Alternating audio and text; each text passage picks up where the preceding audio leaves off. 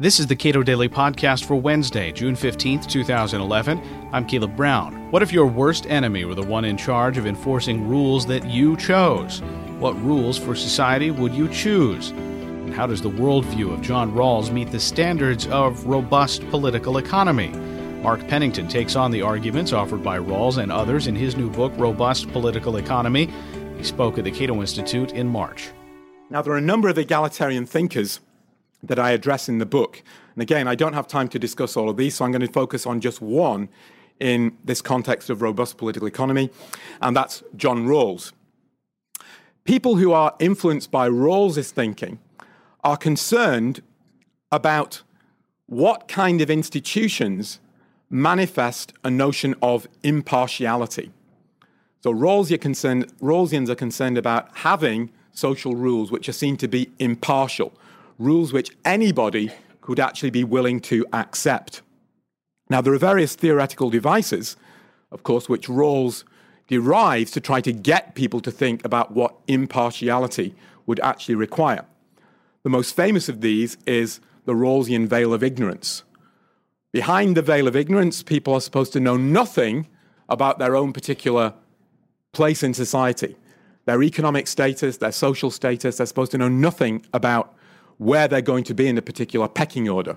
The purpose of that veil of ignorance is to try to make them reason impartially, to choose rules that everyone, irrespective of their social standing, would actually be willing to accept. The only information that people are allowed to have behind the veil of ignorance is what Rawls describes as basic facts of social theory. So, facts to do with the way economic systems or what have you actually operate.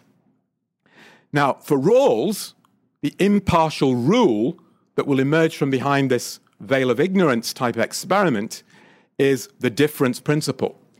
The rule that inequality should only be accepted in society if they operate in such a way as to maximize the position of the worst off. That's the distributional rule that Rawls claims will come from this particular thought experiment.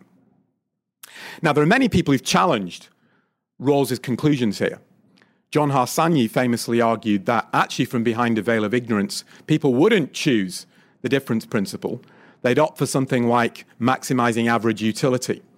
Many people have argued that the veil of ignorance smuggles in notions of extreme risk aversion into the account. It's only extremely risk averse people who would actually choose a rule of maximizing the position of the worst off, as opposed to, say, maximizing the average level of well being in society.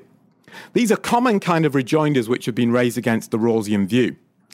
But from the perspective of robust political economy, there's a much more fundamental objection which can be raised against Rawlsian reasoning. If one of the basic facts of social theory that we have to take into account in devising impartial rules is a recognition that human beings are not omniscient beings, that they are not perfectly rational actors, that they're operating in a context of highly limited rationality, then it is utterly implausible to suggest that people would ever opt into a once and for all set of distributional practices. On impartial grounds, we can argue that people would choose to be in an environment which enables them to learn about the effects of different distributional principles. It would allow for competition between different distributional rules so that through an evolutionary mechanism, we can discover which type of distributional rules people actually prefer.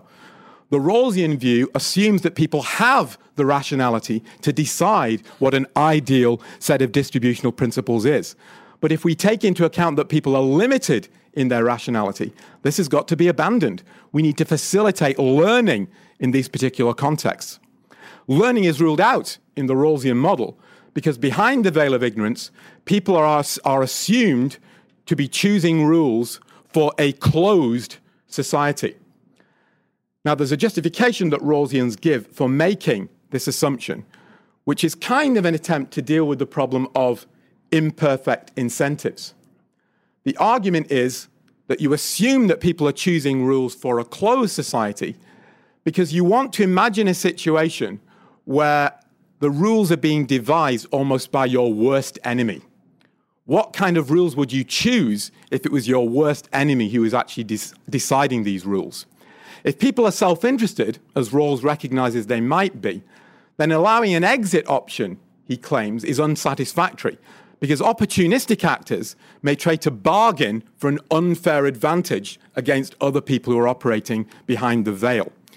His way of dealing with the problem of opportunism is to specify the requirements of this veil of ignorance as taking place behind, sorry, taking place in a closed society. Now, this has always been a rather odd move if you think about it. If you take seriously the notion that incentives matter, which was one of these key factors in a robust political economy, then surely when we're devising institutional principles, thinking about what might happen if our worst enemies are going to be in charge, then we'd actually allow an exit option for people because that's the best protection that people can have in situations where they may be ripped off by opportunistic agents. So, on both of these counts, in terms of failing to take into account the notion of limited rationality and failing to in- take into account the problem of limited benevolence, the Rawlsian perspective, I argue in the book, fails to meet the tests of a robust political economy.